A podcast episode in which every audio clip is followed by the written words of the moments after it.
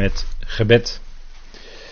Vader, we danken u dat we zo vanavond weer hier bij elkaar kunnen zijn en we uw woord weer kunnen openen. Dank u wel dat u daarvoor wijsheid wil geven, inzicht, de juiste woorden om iets van uw woord duidelijk te maken, Vader. Dank u wel dat we graag willen onderzoeken wat de tekst zelf zegt. En dank u wel dat we zoveel mogelijk eigen inleg willen uitsluiten maar nauwgezet willen luisteren naar wat u zegt. Dank u wel dat we ook zo vanavond hier weer met een volle kamer mogen zijn. We danken u daarvoor. We danken u dat mensen willen luisteren. We danken u ook voor hen die er niet bij kunnen zijn. Wilt u hen erbij zijn en zullen ongetwijfeld op een later tijdstip afluisteren. We danken u, Vader, voor de, uw goedheid, uw trouw, dat we in deze tijd waarin het geestelijk zo duister is geworden, we nog dit in alle vrijheid kunnen doen met elkaar. We danken u dat we mogen opzien naar u daarin. En dank u wel dat ook het kijken naar uw woord, ook als het gaat om het profetische woord, juist dat ons die, dat uitzicht en die hoop en die verwachting doet versterken. En we zien waar het naartoe gaat. U heeft het vastgelegd, u heeft het voorzegd in uw woord. En vader, dat is waar we met rijkhalsend verlangen naar uitkijken, dat heel die schepping eens zal delen in uw heerlijkheid. En u zet allerlei stappen. En we gaan toe naar de tijd waarin het boek Openbaring vervuld gaat worden. Maar dat zal pas gebeuren nadat wij weg zijn. Dank u wel voor die eerdere verwachting die u ons schenkt als leden van het lichaam van Christus. Dat we naar 1 Thessalonicense 4 met snelheid worden weggenomen hier van de aarde. En daarna zal wat in dit boek Openbaring geschreven staat in vervulling gaan. Vader, we danken u dat u ons daarop zicht geeft en dat we ook te zijner tijd zullen zien hoe exact, nauwkeurig dat allemaal voorzegd was. Vader, dank u wel voor de betrouwbaarheid, de kracht van uw woord. En dank u wel dat we ook daar ons vanavond over mogen verblijden. We danken u dat u dat geeft, ook op dit moment in de machtige naam van uw geliefde zoon. Amen. Goed, wij eh, lezen dan met elkaar Openbaring 11. En u bent gewend om misschien in uw eigen vertaling, de vertaling die u voor u heeft, te lezen. Ik lees in de herziene statenvertaling. En hier en daar zullen we natuurlijk al studerend, zullen we hier en daar wel wat andere accenten aantreffen. Maar we gaan lezen, openbaring 11. En dan lees ik met u vanaf vers 7. Dat is waar we vanavond eigenlijk in de tekst komen. En wanneer zij hun getuigenis volbracht hebben, zal het beest dat uit de afgrond opkomt oorlog met hen voeren en het zal hen overwinnen en hen doden. En hun dode lichamen zullen liggen op de straat van de grote stad, die in geestelijke zin genoemd wordt Sodom en Egypte, waar ook onze Heer werd gekruisigd. En de mensen uit de volken, stammen, talen en naties zullen hun dode lichamen drieënhalve dag zien en zullen niet toelaten dat hun dode lichamen in het graf gelegd worden. En zij die op de aarde wonen zullen zich over hen verblijden. En ze zullen feest gaan vieren en elkaar geschenken sturen, omdat deze twee profeten hen die op de aarde wonen zo gekweld hadden. En na die drieënhalve dag kwam er een levensgeest uit God in hen en zij gingen op hun voeten staan. En grote vrees overviel hen die, hen zagen. En zij hoorden een luide stem uit de hemel tegen hen zeggen: Kom hier omhoog. En ze gingen omhoog naar de hemel, in de wolk. En hun vijanden keken hen na. En op datzelfde uur vond er een grote aardbeving plaats en het tiende deel van de stad stortte in. En bij die aardbeving werden 7000 met name bekende personen gedood. En de overigen werden zeer bevreesd en gaven eer aan de God van de hemel. Het tweede wee is voorbij gegaan. Zie, het derde wee komt spoedig. En de zevende engel blies op de bazuin en er klonken luide stemmen in de hemel die zeiden: De koninkrijken van de wereld zijn van onze Heer en van zijn Christus geworden en hij zal koning zijn in alle eeuwigheid. En de 24 oudsten die voor God op hun troon zitten, wierpen zich met hun gezicht ter aarde en aanbaden God en zeiden: Wij danken u, Heere God de Almachtige, die is en die was en die komt, omdat u, omdat u uw grote kracht ter hand hebt genomen en koning geworden bent. En de volken zijn toornig geworden en uw toren is gekomen en daarmee ook het tijdstip voor de doden om geoordeeld te worden en om het loon te geven aan uw dienstknechten de profeten, en aan de heiligen en aan hen die uw naam vrezen, de kleine en de grote, en om hen te vernietigen die de aarde vernietigden. En de tempel van, de God, van God in de hemel werd geopend en de ark van zijn verbond werd zichtbaar in zijn tempel. En er kwamen bliksemstralen, stemmen, donderslagen, een aardbeving en grote hagel. Tot zover. Het is nogal wat. De twee getuigen. We hebben daar de vorige keer bij stilgestaan. En we hebben gezien dat de suggesties die gedaan zijn, of het Mozes misschien betreft en Elia, of Elia en Henoch, of wat iets meer zei, dat dat waarschijnlijk toch op basis van de schrift niet hard te maken blijft. Eh, omdat dat toch eh, mensen zijn die in de loop van de tijd al gestorven zijn. En deze twee getuigen zijn dan mogelijk twee, dat zou zomaar kunnen, twee nu al levende mensen. En waarschijnlijk zullen die behoren bij Gods volk Israël. Dat, uh, dat, die kans is heel groot natuurlijk. Um, en ook de kans is heel groot dat die op dit moment leven, al uh, op deze aarde zijn. En dat geldt natuurlijk ook voor iemand als de wetteloze. Maar goed, uh, wie dat zijn, dat weten wij niet. Dat zal straks pas duidelijk worden als zij daadwerkelijk gaan optreden. Maar dat kan niet voordat wij weggenomen zijn naar 1 Thessalonicense 4. Eerst moet 1 Thessalonicense 4 vervuld zijn en pas daarna gaan de gerichten uitvoering krijgen die in dit boek Openbaring beschreven staan dat is de vaste volgorde in Gods plannen. Eerst de gemeente weg, eerst moet de genadetijd voorbij zijn en pas daarna komen de grote gerichten die het einde van de derde aion, dat is de boze aion, inluiden. want het is niet alleen het einde van de genadetijd, die is afgesloten dan, maar het betekent, de gerichten betekenen ook het einde van de derde aion, dat is de boze aion waarin wij nog steeds leven, waarin de boze en het boze en het kwaad tot een climax zullen komen. U kent wel die bekende tekst in Daniel, waar vaak gezegd wordt: in de eindtijd zal de kennis toenemen. Maar u weet dat daar een heel klein, maar een heel klein veranderingetje in het Hebreeuws hoeft te zijn. En dan is het een andere letter. En dan betekent de tekst, of dan staat er eigenlijk: en het kwaad zal toenemen. En dat is het verschil tussen de letter dalet en de letter resh in het Hebreeuws. Nou, is een heel klein hoekje aan die dalet. Als die er niet staat, is het een resh. En dan is het ro en dat betekent kwaad. Dus dan zal het kwaad enorm gaan toenemen. En dat is wat we ook zien in deze tijd. Dan kunt u zeggen, ja, de kennis neemt toe, maar de opstapeling van het kwaad is onvoorstelbaar natuurlijk hè, in deze tijd. dat uh, culmineert, het onttrekt zich aan onze waarneming. Want uh, er is natuurlijk sprake van het geheimenis van de wetteloosheid. Dus de wetteloosheid leeft als het ware een verborgen leven, hè, het geheimenis van de wetteloosheid. Maar de wetteloosheid en dus ook het kwaad, ook al onttrekt zich dat aan onze waarneming, maar af en toe komt het, en eigenlijk steeds vaker komt het wel aan de oppervlakte, komt het ook in de grote nieuwsberichten. En dan uh, is het schrikken geblazen. Maar het is gewoon aan de hand. En als je graaft naar, dingen, naar die dingen, dan kom je dat, kun je dat ook wel ontdekken en kun je dat ook wel uitvinden. Kun je dat wel tegenkomen, kun je erover lezen. Het staat in boeken geschreven. dat, uh, dat hebben mensen wel uitgezocht. Maar die twee getuigen die zullen optreden. En dat zal zijn tijdens de laatste jaarweek van Daniel. Daniel profeteerde in Daniel 9 van 24 tot 27 over 70 jaarweken. En dat is een periode van 490 jaar, waarvan er inmiddels al 483 voorbij zijn. Maar dat hebben we in eerdere studies eh, in deze reeks al uitgebreid met elkaar besproken. En er is nog zeven jaar te gaan. En die laatste jaarweek is dus nog toekomst. En veel van wat in het boek Openbaring staat, zal ook in die periode van zeven jaar gaan gebeuren. Ook dit optreden van de twee getuigen. En dat is wat ehm, Gods woord laat zien. En we hebben gelezen met elkaar vers 7. Hun getuigenis ging gepaard met tekenen en wonderen. Dat hebben we de vorige keer gezien. Hè? En ze waren eigenlijk onaantastbaar. Zij moesten getuigen 1260 dagen. En we hebben ook gezien waarom het woord dag dan gebruikt wordt. Tegenover het optreden van het beest 42 maanden. En waarom er dan het woord maanden gebruikt wordt, hebben we vorige keer ook besproken. dat zijn allemaal van die aanduidingen van de Heilige Schrift waar je op moet letten.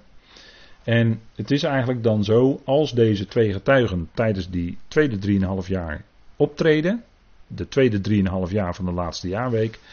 Dan doen zij dus tekenen en wonderen. Niemand zal hen kunnen aantasten. Ze zullen vuur laten komen als er vijanden komen. En die zullen, met dat vuur zullen zij ook die vijanden kunnen doden. Dus zij kunnen tekenen en wonderen doen. Maar tegelijkertijd hebben we dan ook de tegenhanger. Dat is het beest en de valse profeet. En die, kunnen, die doet ook tekenen en wonderen. En dat is dan de, de, de tegenhanger in die tijd. Hè? Dus dan gaat het echt precies op het scherpst van uh, de snede, om het zo maar te zeggen. Hun getuigenis is 1260 dagen. Dat is exact door God voorzegd. Hè? En zo zal ook precies 1260 dagen lang die getuigen, dat getuigenis er zijn. En zij zullen dat ook die tijd kunnen volmaken. Tijdens die 1260 dagen zijn zij onaantastbaar. Waarom? Omdat God dat getuigenis daar wil hebben, precies gedurende die tijd. En zo is het ook in onze tijd. God wil het getuigenis hebben van zijn woord. En dat doet hij ook mede door middel van de gemeente die het lichaam van Christus is. En precies zolang als God dat wil, zal het lichaam van Christus op aarde zijn, zal het ook niet vernietigd kunnen worden, maar zal het door God zelf weggenomen worden in grote snelheid, als zijn moment daar is. En dat zal precies op de dag gebeuren die door God bepaald is. We kunnen gewoon zeggen, daar staat een datum voor. Alleen wij kunnen die datum niet uitrekenen.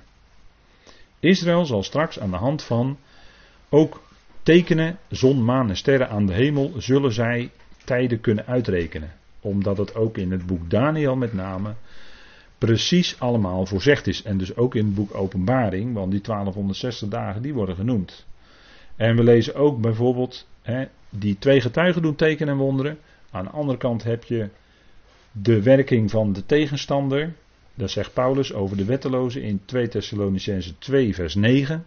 u ziet de tekst ook op deze dia staan. En daar staat dat dienstkomst, dat is dus de komst van de wettelozen, gaat gepaard met tekenen en allerlei bedriegelijke wonderen. dus als daar tekenen en wonderen ergens gebeuren, dan wil dat helemaal niet zeggen in deze tijd. He, in deze tijd, nu, in de tijd van genade. Als nu tekenen en wonderen gebeuren, wil helemaal niet zeggen dat het ook de geest van God is die dan werkt. dat is echt niet per definitie zo. Uh, eerder zou je bijna geneigd moeten zijn te denken, dan kun je zelfs twijfels hebben misschien wel per definitie twijfels hebben of het de geest van God is. Als er tekenen en wonderen gebeuren.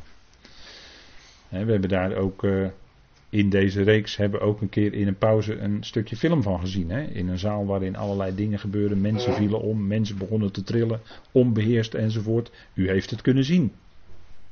Het is vastgelegd. Video.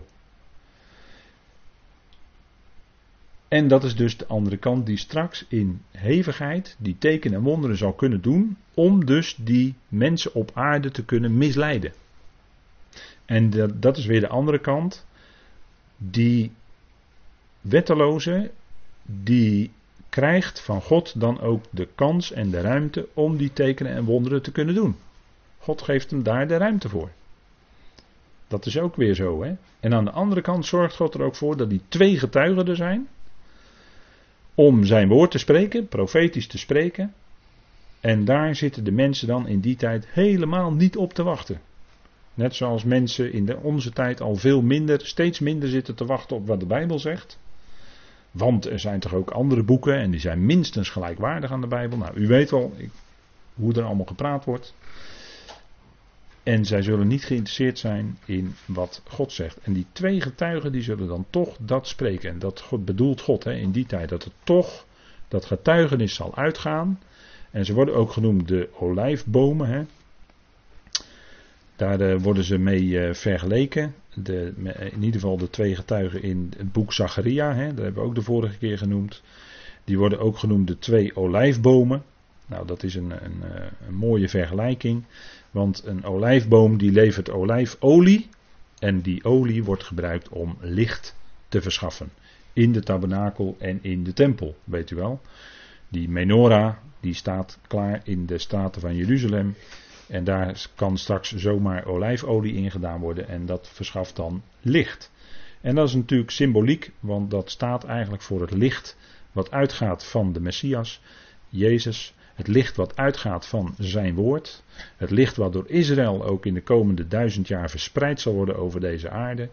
Het getuigenis zal uitgaan vanuit Sion en Jeruzalem. En dat zal over de hele wereld uitgaan naar alle volkeren toe. Hè? Het licht van het woord.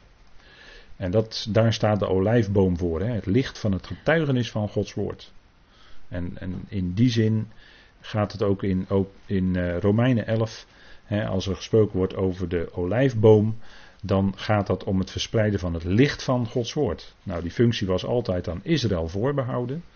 Maar is tijdelijk, tijdelijk, en dat is, dat is die wilde olijf die dan geënt wordt op die edele olijf in Romeinen 11. Dat licht van het getuigenis wordt dan tijdelijk, gaat dat over naar de heidevolkeren. Maar later worden die wilde olijven weer, olijftakken weer uitgebroken. Als teken dat het getuigenis weer voluit via Israël over de wereld zal gaan. Dat is de symboliek van de olijfboom in Romeinen 11. Maar goed, dat eh, zeg ik maar even in een paar zinnen, want dat, om dat helemaal uit te plussen, daar zijn, dat is op, in andere studies trouwens vastgelegd. Ook de studie van openbaring. Maar deze twee getuigen, die zijn als het ware, net als in Zacharia, olijfbomen. Zij verspreiden het licht van Gods woord in die uiterst donkere tijd, waarin de, waarde op, waarin de waarheid op de aarde geworpen is. Hè? Hebben we gelezen, Daniel 8 waarin de leugen regeert. Er zal een leugengeest zelfs uitgaan. Die zal zelfs, God zal zelf een dwaling, een leugengeest sturen. Opdat zij de leugen geloven. Staat in 2 Thessalonicense 2 hè. En dan zullen zij ook in de dwaling en in de leugen geloven. Dan zal de waarheid niet meer voorhanden zijn. Maar die zal nog wel uitgaan via die twee getuigen. Maar de mensen willen het niet horen dan in het algemeen. En natuurlijk zullen er enkelingen zijn, dat geloof ik ook, die juist door dat getuigenis tot geloof komen. Want geloof komt door horen. En er zullen er zeker zijn in die tijd, daar ben ik van overtuigd, die door dat getuigenis van die twee tot geloof zullen komen. Die misschien een Bijbel te pakken krijgen, die, op dat, die door die getuigen op dat spoor zijn gezet, een Bijbel te pakken krijgen, de Bijbel zijn gaan lezen en zo tot geloof komen. Dat geloof ik ook. Hè, en dit is wat hun niet in dank afgenomen wordt. En zelfs het beest zelf, die zal uit de afgrond komen. Dat staat in vers 7. Hè? Het beest dat uit de afgrond, uit de abyssos opkomt, zal oorlog met hen voeren. En hier klinkt ook Daniel 7 in door. Hè? Dat dat beest zal oorlog kunnen voeren, zal kracht krijgen om zelfs de heiligen, hè, om zelfs de heiligen aan te tasten, te, uh, tijdelijk de overhand te krijgen. En zal hen overwinnen, staat hier ook. En zover speelruimte, zoveel speelruimte zal hij dan van God krijgen. Zal oorlog met hen voeren. Het zal hen overwinnen en hen doden zelfs. En nu denken wij misschien dat dat dan het einde is van het getuigenis. Nee, het getuigenis moest precies 1260 dagen duren. Dan moeten zij daarna getuig, uh, gedood worden. Maar dat gedood worden gebruikt God juist als middel om daardoor weer een geweldige getuigenis te geven. Van zijn kracht. Dat is het mooie. Hè? Eigenlijk is hun getuigenis dan nog niet voorbij, maar dat gaat nog door. En dat is het wonderlijke van wat hier in Openbaring 11 over het einde van die twee getuigen staat. Dat staat in het volgende vers. Hè? Hun dode lichaam, ze zijn gedood. Hun dode lichamen liggen op het plein er staat, uh, in uw vertaling staat straat, maar eigenlijk staat er plein. He. De concordante vertaling gebruikt het woord square. Hun dode lichamen liggen op het plein en misschien zelfs wel op het uh, plein bij de klaagmuur. Dat zou kunnen. Of misschien het plein bij de Dome of the Rock. Dat, dat grote plein daar waar die rotskoepel op staat. En de Al-Aqsa moskee. dat is natuurlijk ook een groot plein. Uh, dat zou ook kunnen dat ze daar gedood worden. En dan zijn ze ook werkelijk dood. Hè. Dood is volgens de schrift geen andere vorm van leven. Hè. Dat hoor je christenen toch regelmatig zeggen.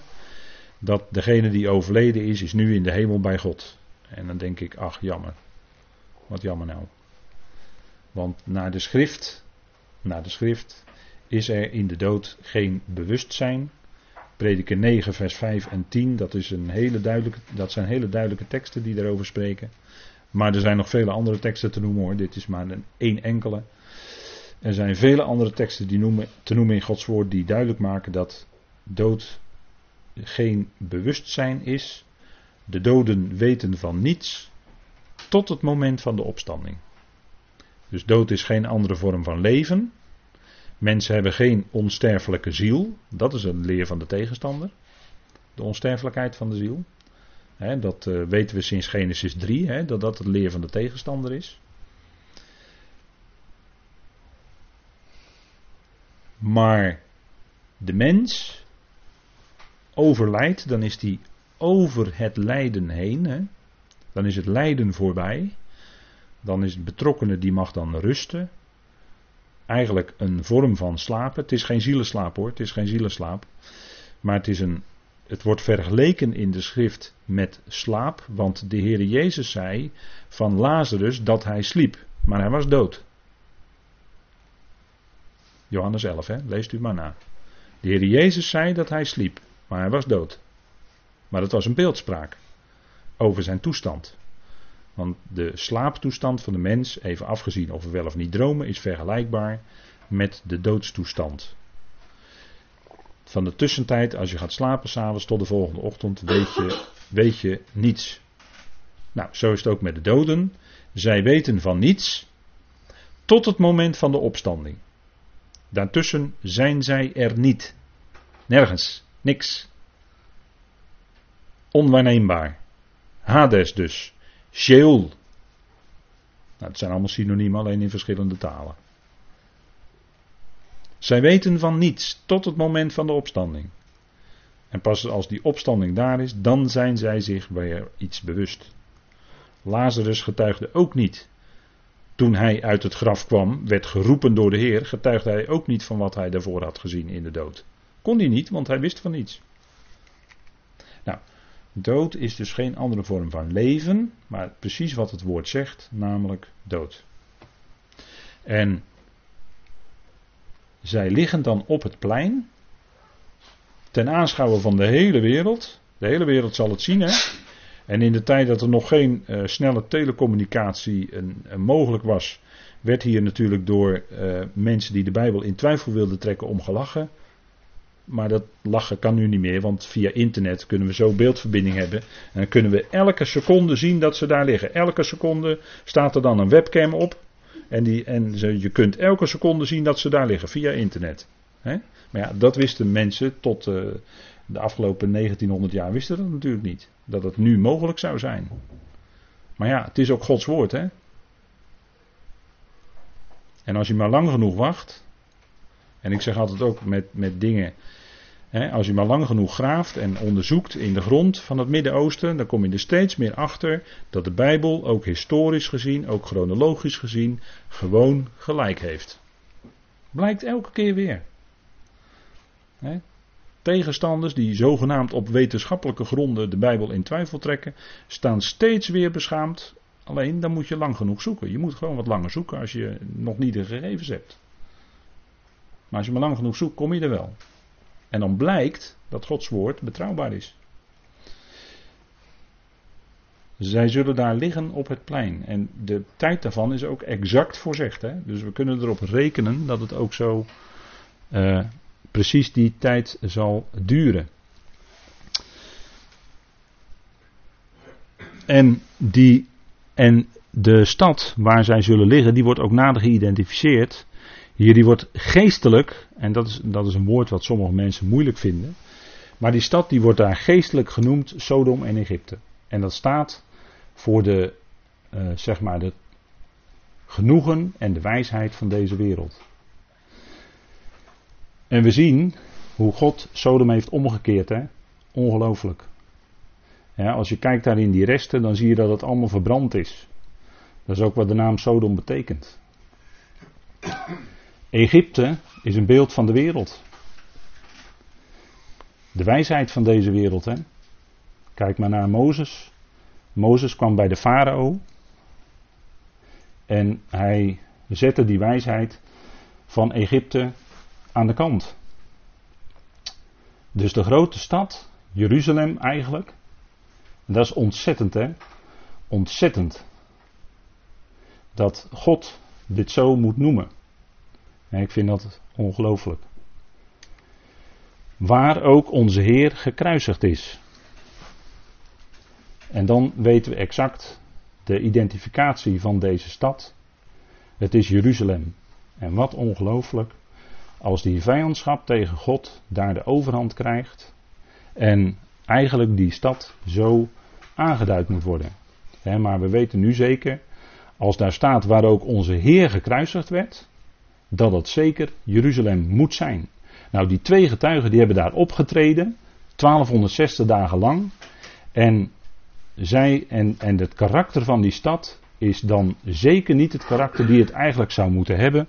Namelijk het oord van de vrede, het oord waar werkelijk het licht zou moeten uitgaan. De plek waar God zijn naam aan verbonden heeft. De hoofdstad van het komende koninkrijk op aarde. En uh, die plek, daar werd eerst onze Heer gekruisigd. Onvoorstelbaar, hè? dat is de, eigenlijk zou je kunnen zeggen, de ergste zonde die de mens heeft gedaan de ergste opstand tegen God was toen ze zijn zonderloze zoon aan een kruis nagelden. En notabene gebeurde dat bij die stad. Die stad van de grote koning. de stad waar God zijn naam aan verbonden heeft. Uh, en, en die eigenlijk het oord van vrede zou moeten zijn. en van gerechtigheid. Dat is wat, wat de naam Jeruzalem tenslotte betekent en uh, waar, waar, ook uh, zou moeten uitstromen, want dat, dat zit ook een beetje in die naam, waarin die gerechtigheid en die vrede moet uitstromen over heel de aarde. En wat een ontzettende opstand tegen God, wat een vijandschap tegen God, is dat juist daar die zoon werd gekruisigd. Waar ook onze Heer gekruisigd werd. Maar het, het karakter van die stad is in die tijd zo enorm veranderd dat hij met deze bewoordingen in openbaring wordt aangeduid. Hè? uh, dat hij geestelijk genoemd wordt Sodom en Egypte. En dat daar onze Heer gekruisigd is. En, en ziet u dat zelfs de naam Jeruzalem hier niet genoemd wordt? als, als een aanduiding hoe, uh, hoe ver dan op dat moment, geestelijk gezien, die stad verwijderd is van de, de God die werkelijk daar zijn troon wil hebben.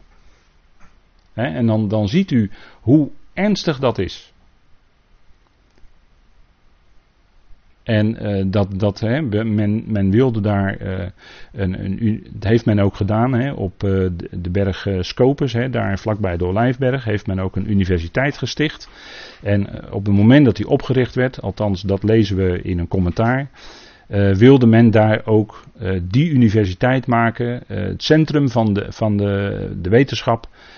Van de hele wereld eigenlijk. Hè. Dat was eigenlijk het doel. Dus daarmee wilde men de wijsheid van de hele wereld uh, vestigen. Maar dan niet uh, gebaseerd op, op, op de God van Israël, maar op menselijk denken. Hè, op, hè, van daaruit. En ehm, ja, dat dan in die tijd ook de stad zelfs geestelijk gezien aangeduid wordt als Sodom. Nou, dat is nogal wat. Hè? Dat is nogal wat.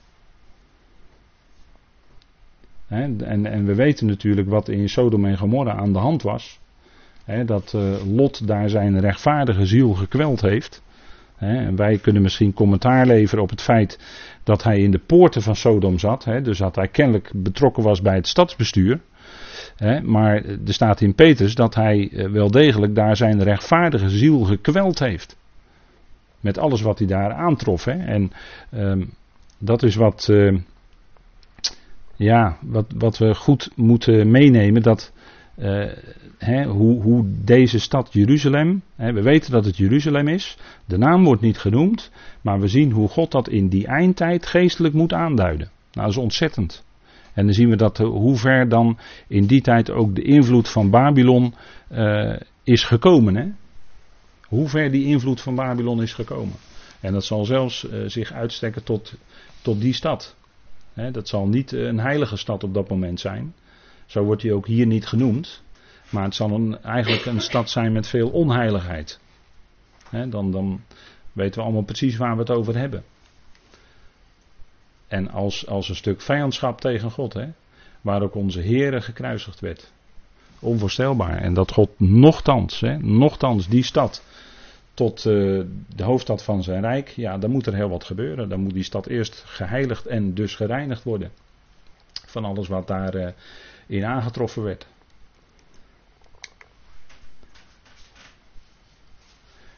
En men zal dus die dode lichamen zien. Men zal dus die lijken van die twee getuigen zien. Hè? En uit de volken, stammen, talen en naties zullen hun dode lichamen drieënhalve dag zien. Hè? De tijd staat er precies bij. Drie en een halve dag. En dat is geen symboliek, dat kunnen we gewoon letterlijk nemen. Hè? Je moet altijd de Bijbel eerst letterlijk nemen. Drieënhalve dag. En dat is natuurlijk opdat iedereen zich ervan kan overtuigen dat zij inderdaad gedood zijn door het beest. En dat lijkt dan een overwinning voor dat beest en voor dus ook voor, de, voor dat antichristelijke rijk. Hè, dat lijkt dan een overwinning. Hè, om dat aan heel de wereld te tonen. En dat is dan ook een overduidelijk bewijs dat ze ook daadwerkelijk gedood zijn. Ze zijn daadwerkelijk gedood. Iedereen zal het kunnen zien. Drieënhalve dag lang. Eigenlijk voor het Midden-Oosten natuurlijk veel te lang, want dan moeten de mensen op dezelfde dag eigenlijk al begraven worden. Zo zie je dat ook vaak, eh, zo zie je dat gebeuren daar. dat is ook vanwege de warmte en dan begrijpt u natuurlijk alles wat daar verder mee te maken heeft. Maar drieënhalve dag lang blijven ze daar liggen. Sowieso al een, een, eh, een, een uh, ontering, om het zo maar te zeggen. Want het, het getuigt natuurlijk van zeer weinig respect voor die twee om ze daar zo open te laten liggen. Sowieso maar ook is het aan de andere kant een duidelijke aantoning van het feit dat ze daadwerkelijk gedood zijn. He, daar zal geen enkele twijfel meer over kunnen bestaan. En daardoorheen werkt God juist zijn getuigenis uit. Wie, laat God zien wie hij is. Dus iedereen zal het kunnen zien. En tegenwoordig, nou, overal in de wereld beschikt men tegenwoordig al over de zogenaamde smartphone. Hè, en uh, via de smartphone natuurlijk ook beeldverbinding mogelijk, of uh, in ieder geval foto's. Nou, uh, dus, en die smartphones die zijn tegenwoordig al in alle uithoeken van de wereld bevinden die zich. Dus men zal het overal echt kunnen zien. En ze zullen zelfs niet toelaten dat hun dode lichamen, lichamen in het graf gelegd worden. Ziet u hoe enorm de haat en de vijandschap is tegen die getuigen? Een ontering door ze zo lang te laten liggen niet even respect betonen voor het feit dat. Nee, gewoon daar laten liggen. ze zullen niet toelaten dat een dode lichaam het graf wordt. En natuurlijk werkt God dat ook zo uit. Hij leidt daarin dat zij ook dat zo willen doen. Natuurlijk. Want God is het die uiteindelijk door al die omstandigheden, door al die verwikkelingen, door de hele geestelijke wereld heen en wat zij doen en wat zij willen, welke kant het op gaat, daardoor werkt God zijn plan uit. En in allerhoogste zin stuurt hij dat zelf ook aan. Maar dat is een heel moeilijk punt hoor. Dat is een heel moeilijk punt. Voor veel mensen. Om te accepteren dat God de verreweg de grootste geest is die er is. En die veel machtiger is dan de hele geestelijke wereld bij elkaar. Dat is voor veel mensen een moeilijk punt. Omdat wij het vanuit ons eigen menselijke standpunt bekijken. En dat, uh, en, maar als je door de schrift stap voor stap leert om het steeds meer vanuit God te bekijken, want dat is eigenlijk de bedoeling. Hè, we zouden het vanuit God bekijken. En dus ook geestelijk bekijken. Hè. Vandaar ook die uitdrukking hier in deze tekst geestelijk. Hè, dan als je, hè, want je kan natuurlijk naar zo'n stad in die eindtijd, kan je natuurlijk op verschillende manieren kijken. Maar hier wordt er geestelijk naar die stad gekeken, wordt een geestelijke beoordeling gemaakt door God. En die noemt die stad dan in die tijd geestelijk Sodom en Egypte. En, en dat is ook wat we zouden leren, hè? want mensen, ook gelovige mensen, hebben vaak moeite met het woord geestelijk want dan denken ze daarbij, oh dat is overgeestelijk. Nee, geestelijk tegen de dingen aankijken. als je dat leert als gelovige, maar dat, dat, daar is groei voor nodig. Daar is eerst groei in de erkenning van zijn wil voor nodig. En daarna ook groei in de erkenning van God. En dan leer je stap voor stap geestelijk tegen de dingen aan te kijken. maar eh, je, je, kan ook uh, op een vleeselijke manier naar die stad kijken in die tijd. En op een zielse manier. Dat kan allemaal. Maar hier wordt geestelijk gekeken. Een geestelijke beoordeling gemaakt. En dat is eigenlijk de hoogste en de juiste waardebeoordeling. De, dat andere is allemaal van lager niveau en dus beperkt. En veel mensen hebben ook vandaag de dag beperkt zicht op wat er aan de hand is in deze wereld, of wat er gebeurt. He, menen dat er een nieuwe age gaat komen, een nieuwe tijd. En dat we nu in een transitie leven. En dat we, ze zijn heel benieuwd en heel positief benieuwd naar wat er gaat komen. Nou, wij weten uit de schrift dat het bepaald anders ligt. En dan zijn we niet zo positief, helaas, helaas, over de nabije toekomst. Maar het is zo, het, is, het ligt nou eenmaal anders. maar ze zullen niet toelaten dat hun dode lichaam in het graf gelegd worden. Uiteindelijk is natuurlijk God die dat door al die dingen heen uitwerkt. Zo, dit moet zo gebeuren.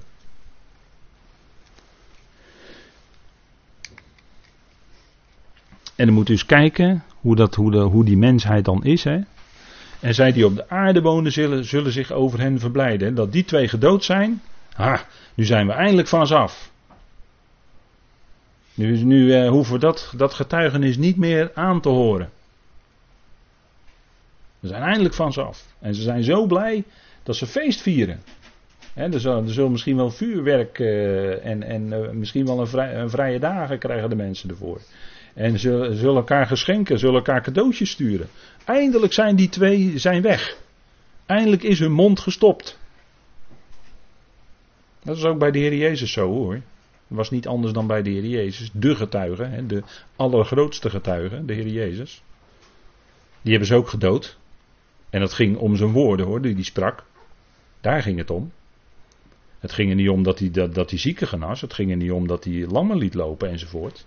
Daar niet om, wel nee. Het ging om de woorden die hij sprak. Daarom. Het is een geestelijke zaak. Daarom werd hij aan het kruis genageld. Dat, hè, ze, ze, zeiden ook van hem, ja, hij zegt dat hij God is, dat hij de zoon van God is. Dat was heilig schennis voor de overpriesters enzovoort. Dat mocht hij niet zeggen. Dat mocht hij niet zeggen. Het gaat dus om woorden die hij sprak. en hoe, wie hij was. De waarheid. Dat wilden ze niet horen, konden ze niet horen.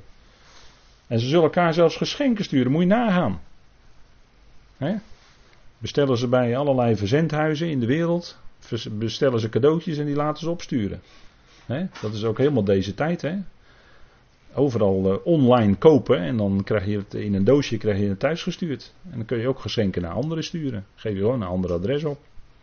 Geef je iemand een cadeautje. Nou, zo zal het in die tijd zijn. Als vreugde moet je nagaan. Hè? Wereldwijde vreugde over dat die twee getuigen eindelijk gedood zijn. Moet je nagaan. Hè? Hoe, hoe die mensheid, hoe ver het dan met die mensheid is. Dan is het heel duister geworden hoor. Omdat deze twee profeten hen die op de aarde wonen zo gekweld hadden. En het woord kwellen, nou dat is uh, figuurlijk gesproken pijnigen. Hè? Hun gehoor was gepijnigd. Ze konden het niet horen. Ze konden het niet horen. Dan moet je ook denken aan een Paulus hè, in Jeruzalem. Dat hij daar hen toesprak in de Hebreeuwse taal. Bovenaan die, hij was bijna gelincht. Want ze meenden dat hij Trofimus voorbij de Zorg had gebracht. Dat meenden ze. Was niet waar. En toen hij toesprak. En toen sprak hij over dat, dat, dat hij naar de heidenen zou gaan. Omdat hij die woorden sprak, vooral die laatste woorden, dat hij zo naar de heidenen zou gaan. Nou, toen wilden ze hem helemaal lynchen hoor. Het was dat hij ontzet werd door de Romeinen. Dat was natuurlijk ook Gods leiding. Maar anders was hij gedood hoor daar. En op niet zachtzinnige manier. En natuurlijk, later werd hij ook bij Lystra gestenigd. Dat was om de woorden die hij sprak, om het getuigenis. Ze konden het niet horen. Dus dat is heel vaak zo met Gods woord. Ze kunnen het niet horen, ze willen het niet horen. Terwijl het waar is wat God zegt. Maar men wil het niet horen, vandaag de dag ook niet. Velen willen het niet horen. Ze worden erdoor gekweld net zoals Lot zijn rechtvaardige ziel in Sodom gekweld werd. Door wat hij daar, daar allemaal zag en hoorde. Lot, was een, Lot was een rechtvaardige, was een gelovige. De, de rijke man, weet u wel, die bekende gelijkenis van de rijke man. dat dat uh, hij pijn leed in die vlammen. Dus dat is allemaal beeldspraak. Dat is allemaal beeldspraak. dat is de parabel. In Lucas 16, hè, de parabel van de rijke man en de arme Lazarus. Prachtige, prachtige parabel hoor. Maar helaas, helaas, vaak anders uitgelegd dan die bedoeld werd door de Heer. Helaas. Maar die werd ook gepijnigd. Er komt allemaal datzelfde woord in naar voren. net zoals de mensen, die werden gepijnigd, die werden gekweld door die twee profeten.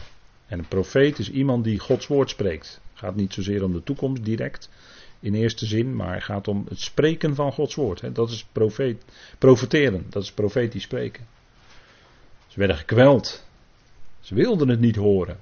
Getuigenis van God. Dat is, dat is bij veel mensen hoor, die, die willen dat getuigenis van God niet horen. Hè, omdat God daarin natuurlijk laat zien dat Hij het is die voor het zeggen heeft. Hè, dat Hij het is die de dingen bepaalt. En dat Hij dus het ook is die dingen voor de, hè, in ons leven bepaalt. Bij, bij God, God is plaatser, gaat het uiteindelijk natuurlijk dat iedereen tot die onderschikking gaat komen. Dat is Gods plan. Daar leidt Gods plan naartoe. En de dingen die in openbaring beschreven staan, dat zijn heftige gerichten, maar die gerichten zijn nodig tot correctie. Een gericht is altijd tot correctie, is nooit een doel op zich. Maar is altijd tot correctie, opdat die mens zal komen, opdat dat schepsel zal komen tot onderschikking aan God. Dat is Gods plan. Dat uiteindelijk iedereen zich aan God onderschikt. En dat zal dan zo zijn dat dat is op, wij zeggen dan altijd op vrijwillige basis. Niet dat de mens een vrije wil heeft, absoluut niet.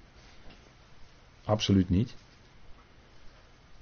dat, dat, is, dat is echt een fabeltje hoor. Dat de mens een vrije wil heeft, dat is echt een fabel. maar mens gaat, gaat zich, een schepsel zal zich uiteindelijk onderschikken Overwonnen door de liefde van God. Niet met voet op de nek, niet gedwongen, maar zal zich onderschikken. Overwonnen door de liefde van God. Zo, hè? Die liefde van God die zo enorm zichtbaar werd toen de Heer gekruisigd werd. Dat zat net in onze tekst, hè? Al waar de Heer gekruisigd werd. Die liefde die daaruit bleek. Dat God zo ver ging dat hij zelfs zijn eigen zoon heeft overgegeven zodat hij ons nu al en straks ook de hele schepping in alles in genade zal schenken.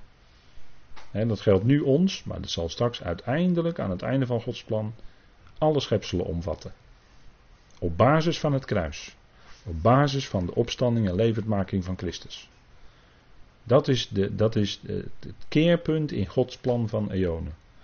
Nou, en zover zal het komen. Hè. Het zijn allemaal stappen op weg naar die onderschikking. En dat is nu voor mensen daarom moeilijk om Gods woord te horen. Omdat het, dat het leidt, Gods, het horen van Gods woord gaat leiden tot onderschikking. En dat willen, dat, daar wil een mens niet aan. Daar verzet hij zich uitermate tegen. Totdat hij overwonnen wordt door de liefde van God. En dan kun je alleen maar zeggen: Ja, wat geweldig is dat, die liefde van God. Ja, als je dat echt gaat zien, dat bij je goed naar binnen komt, ja, dan wil je ook van binnenuit, wil je je ook onderschikken aan de Vader. Dan wil je dat ook. En is het van binnenuit en dan is het door, ja, uiteindelijk ten diepste, hè, zijn geest. En dan komt het grote getuigenis en laat God zien wie hij is. En na die drieënhalve dag kwam een levensgeest, let op, een levensgeest, een geest van leven, staat er letterlijk, uit God, dat staat er letterlijk, uit God, in hen. Dus er komt een levensgeest uit God in hen en zij staan op hun voeten. Opstanding uit de doden. Alsjeblieft. Dat is wat. Dat is wat. en opstanding is het van tussen de doden uit. Want al die andere doden, die blijven dan nog dood. Maar deze twee, die zijn voor drieënhalve dag dood en dan worden ze uit de doden opgewekt door de Vader. een levensgeest uit God in hen, ja, dan is het ook niet meer te keren natuurlijk. Dan staan ze ook op hun voeten, opstanding. En dat is wat een enorm getuigenis is natuurlijk voor de hele wereld. Want al die camera's die staan erop. Het zal direct overal te zien zijn. Hè, via internetverbindingen, via televisie. Alle leven, en dat laat zien dat alle leven is uit God. Hiertoe is de tegenstander niet in staat. Maar alle leven is uit God. Het is uit de geest van God. Hè? Zacharia 4 vers 6. Een kernwoord uit die profetie. Niet door kracht, niet door geweld, maar door mijn geest zal het zijn, zegt de Heer. En door die geest van Hem zal Israël ook in de toekomst leven. En als u hierin wil zien een symboliek van de twee en de tien stammen, ik vind het prima hoor. Ik vind het prima.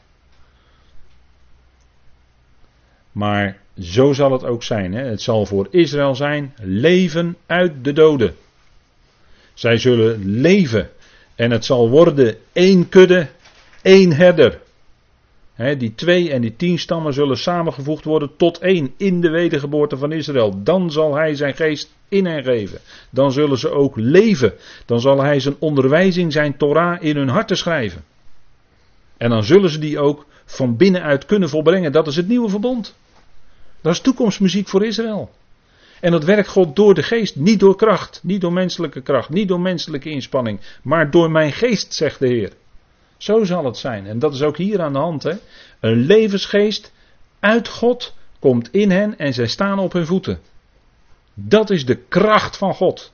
De kracht van de opstanding. En daar, daar strekte de apostel Paulus zich ook naar uit in zijn dagelijks leven. Dat hij die uitopstanding uit de doden zou ervaren. In zijn dagelijks leven. Filippenzen 3 hè. Hij, hij strekte zich er naar uit om hem te kennen. Christus Jezus en al het andere, zijn hele verleden. Dat in het vlees, het was schade en drek. Schade en afval achterniet. Hè. Het ging hem om de kennis van Christus Jezus zijn Heer. Daar strekte hij zich naar uit om Hem te kennen en de kracht van zijn opstanding.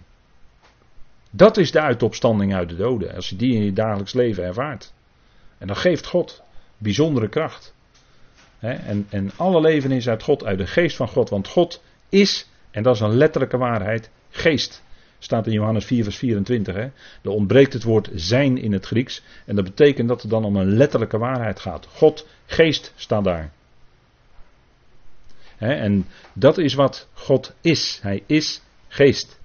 En hij drukt zich uit in zijn beeld, de Heer Jezus Christus, zijn geliefde zoon. Hij is het beeld van de onzichtbare God.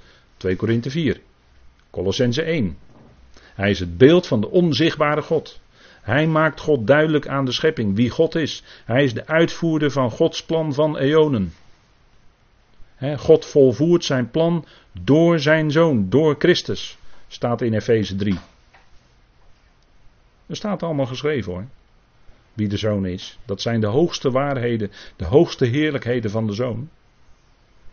hij is de eerstgeborene van heel de schepping. Hij is de eerstgeborene uit de doden. Dat zijn, dat zijn kostbare waarheden hoor, die je bij Paulus leest. Die lees je nergens anders. Maar er wordt allemaal over de zoon gezegd. Hij is de uitdrukking van God. Hij is het uitgedrukte beeld van zijn waardigheden.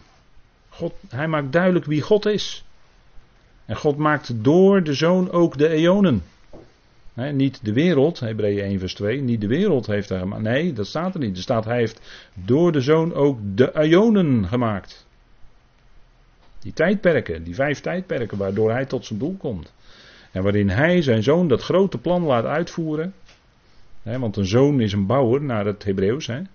Bana is het Hebreeuwse woord voor bouwen. En ben, dat komt daar vandaan. Dat is het woord voor zoon. Dat is de bouwer. Dus de zoon is steeds bezig dat plan van God te bouwen. Totdat het voltooid is. Nou, dat is wat de zoon is. Hè? De uitdrukking van die onzichtbare God, die geest is. Maar hij heeft zich uitgedrukt in de zoon. En maakt zich door de zoon aan de schepping bekend. We gaan daar in de studies van de Filippenzen in de komende tijd heel diep op in. Op die dingen.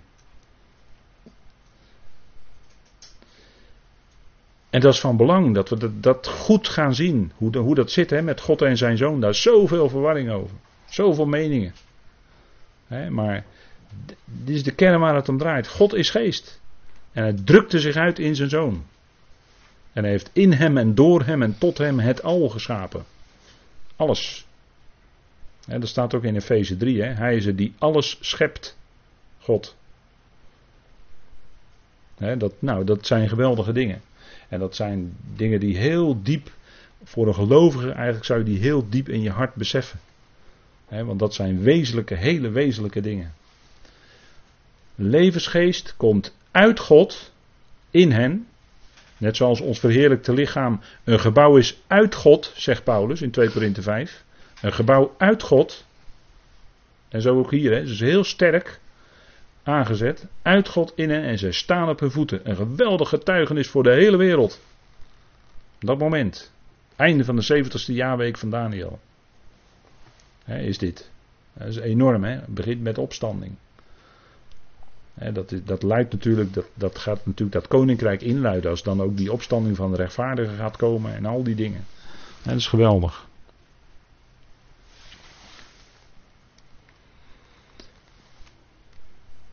En grote vrees, want dat werkt het uit, hè. En grote vrees overviel allen die het zagen. En iedereen zal het dan zien, tegelijkertijd. Iedereen zal het dan op zijn smartphone en op zijn tablet en op zijn televisie kunnen zien. Dat die twee getuigen die dood waren, en dat was overduidelijk, want ze lagen daar drieënhalve dag. Het was overduidelijk dat ze dood waren. En ze leven weer. God gaf die opstanding uit de doden. En denk erom dat ze dan de mensen vrezen dat dat een enorme indruk maakt hoor. Dat dat nog eens een keer door die twee getuigen een geweldig getuigenis is van de kracht van God. en eh, ja, mensen gaan dan misschien iets van God vrezen. want de vrezen van Yahweh, let op, is het begin van de wijsheid. Dan sta je er maar aan het begin hoor. Dat wil nog niet zeggen dat je dan alle wijsheid hebt. Nee, er staat, het is het begin van de wijsheid. Er staat wel tot drie keer toe in de schrift. Hè? De vrees van Yahweh is het begin van de wijsheid. Van de gokma in het Hebreeuws. De wijsheid. En die, maar die wijsheid van God die wordt in allerdiepste zin in de brieven van Paulus onthuld. Niet eerder dan daar. Er staat veel wijsheid in de Bijbel, zeker, waar je wijs van kunt worden.